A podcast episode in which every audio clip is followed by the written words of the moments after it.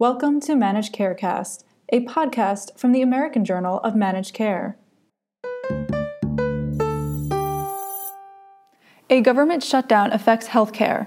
Democrats take control of the House, and A J M C names its most influential person in healthcare. Welcome to This Week in Managed Care. I'm Laura Jost.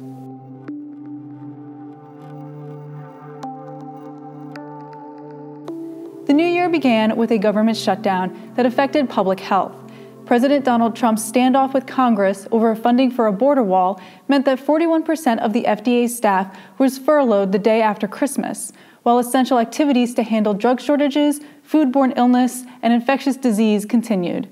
Said the American Public Health Association's Doctor George Benjamin, "The administration and Congress's inability to approve funds to keep the federal government open is unacceptable and poses a threat to public health. This shutdown is a political failure, and A H P A urges the government to put ideology aside and reach a funding solution as soon as possible."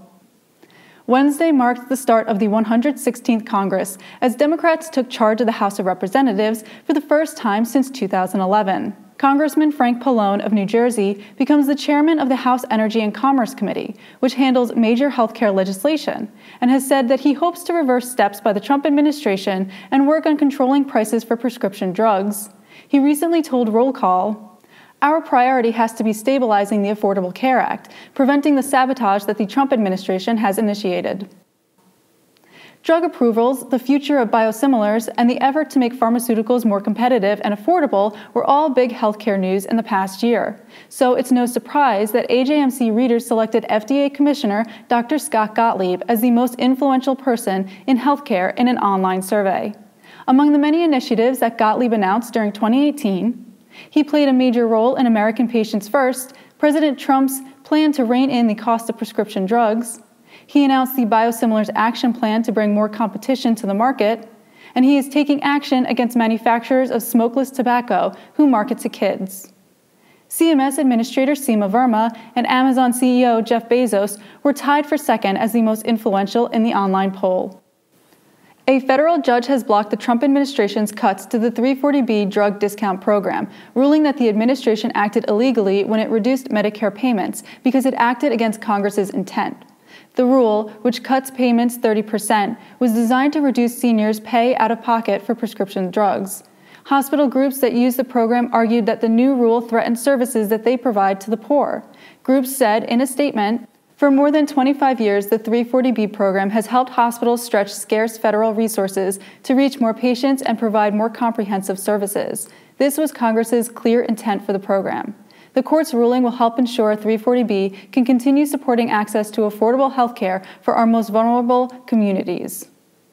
But groups like the Community Oncology Alliance have argued that some hospitals use the three forty B program at affiliates that do not serve low-income populations and put community oncologists at a financial disadvantage. Finally, the new issue of Evidence-Based Diabetes Management examines the paradigm shift that has occurred in diabetes care over the past decade with the rise of cardiovascular outcomes trials. In the past year, the American Diabetes Association, the American College of Cardiology, and the American Heart Association have updated guidelines on hypoglycemia, cholesterol, and treatment of type two diabetes for patients with cardiovascular disease. More importantly, the groups are working more closely than ever to align guidelines for newer drug therapy classes. But could the generation of trials do more? E B D M Editor-in-Chief Doctor Robert Gabay says yes, writing, "With so many therapies demonstrating a cardiovascular benefit, the time has come to design studies with cardiovascular benefit as a new starting point so that the next wave of drug development can move the bar even further for patients, with perhaps less of a leap in cost. Offering patients more choices earlier on before diabetes does irreversible damage will create value for every stakeholder in the system." For all of us at the Managed Markets News Network, I'm Laura Jost. Thanks for joining us.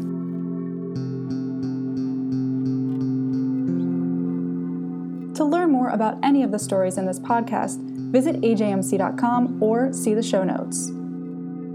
And you can get in touch with us by emailing info at A J M C dot com or following us on Twitter at A J M C underscore journal. And if you like the show, don't forget to subscribe and rate us.